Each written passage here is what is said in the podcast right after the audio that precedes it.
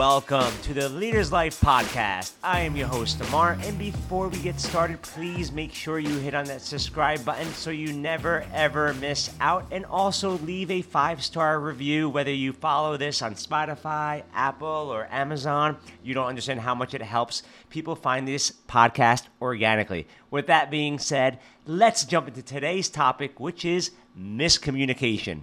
I was talking to one of my friends who's an executive for a finance company, and he was telling me how he sent an email to his team regarding the Christmas party that was coming up.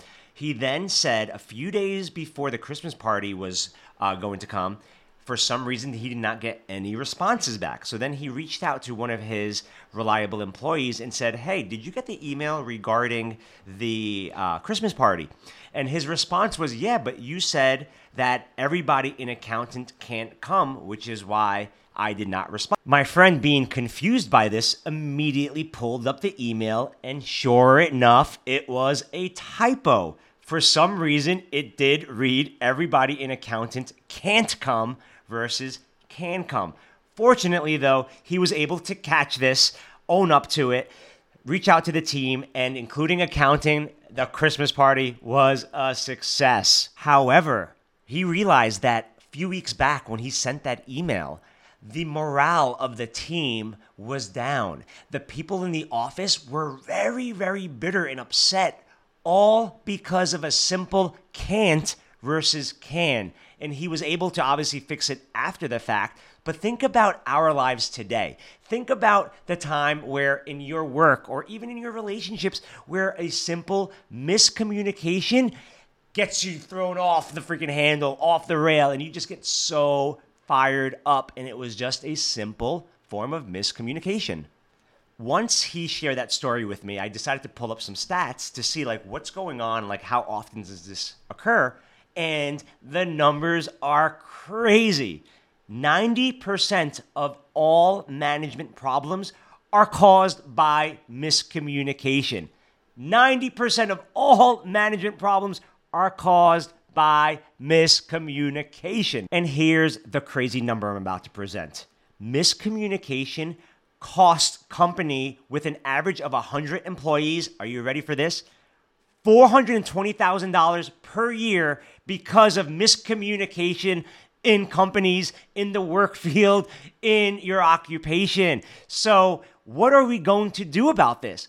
Miscommunication can be a simple, honest mistake with my buddy with just can't versus can't, but sometimes they're not that easy to catch or fix. Now, we all know this doesn't happen in the workspace alone. This happens in relationships. Communication, in my opinion, is the number one trait to having a successful relationship with your partner. Have you heard? They just don't listen when I talk because they're just ready to respond versus listening, or they don't validate your feelings. They interrupt you in your conversation. They often unsolicited advice. They are constantly distracting, especially when they tell you how you should feel rather than what you are actually feeling. A most common, common miscommunication that occurs is from text messaging and email. Like, you gotta love technology. But think about it this time, like, especially in the current times with technology, communication can be taken out of context. Friends can misread a text or assume a tone that is not intended. Think about it this way Have you ever received a text message from somebody with all caps? And are you just like, damn, why are you yelling for? That's just an example of just miscommunication simply through text. Or, like, once again, my buddy simply was doing a talk to text email and put can instead of can't. Little things like that can, can and it caused morale in that issue. Think about what it would cause in your relationship from simply not working on miscommunication or working on your communication skills. I'm sure we all fumble our words from times. I can tell you right off the bat on this podcast, I fumble my words all the time. But the key here is to be an effective communicator. The reason why being an effective communicator is vital in your workspace and outside of your workspace because it allows you to clearly translate your intentions and feelings into easily understandable messages. It also makes you a more productive worker at the end of the day and cuts down the consequences that arise because of the result of miscommunication. But Ammar, how do I communicate effectively? Don't worry, fam, I got you here. Here are tips that are necessary for effective communication. My first tip on how to communicate effectively in your work and personal life is to be a good listener and improve your listening skills. Yes, clear communication starts with active listening, not waiting for your to speak, waiting for your chance to speak after you're upset with your loved one or upset with your boss. You're just ready to lay him in there and you're not even paying attention. That's not effective communication. You need to make sure you are listening. You are an effective communicator by using your list by using your ears. Look, fumbling my words. They pay close attention to what's being said and make others feel heard and considered. So do yourself a favor. The next time you are in that argument with your spouse or even in a disagreement at your workplace, hear them out. The last thing I really do feel this I don't feel that anybody is really trying to screw you over. Miscommunication makes us feel that way. The first way to stop feeling that way and communicate effectively is by listening. My next tip on how to communicate effectively in your relationship and work life is by being able to give empathy. Yes, empathy, because being able to understand the feelings of those around you is such an integral part of being an effective communicator.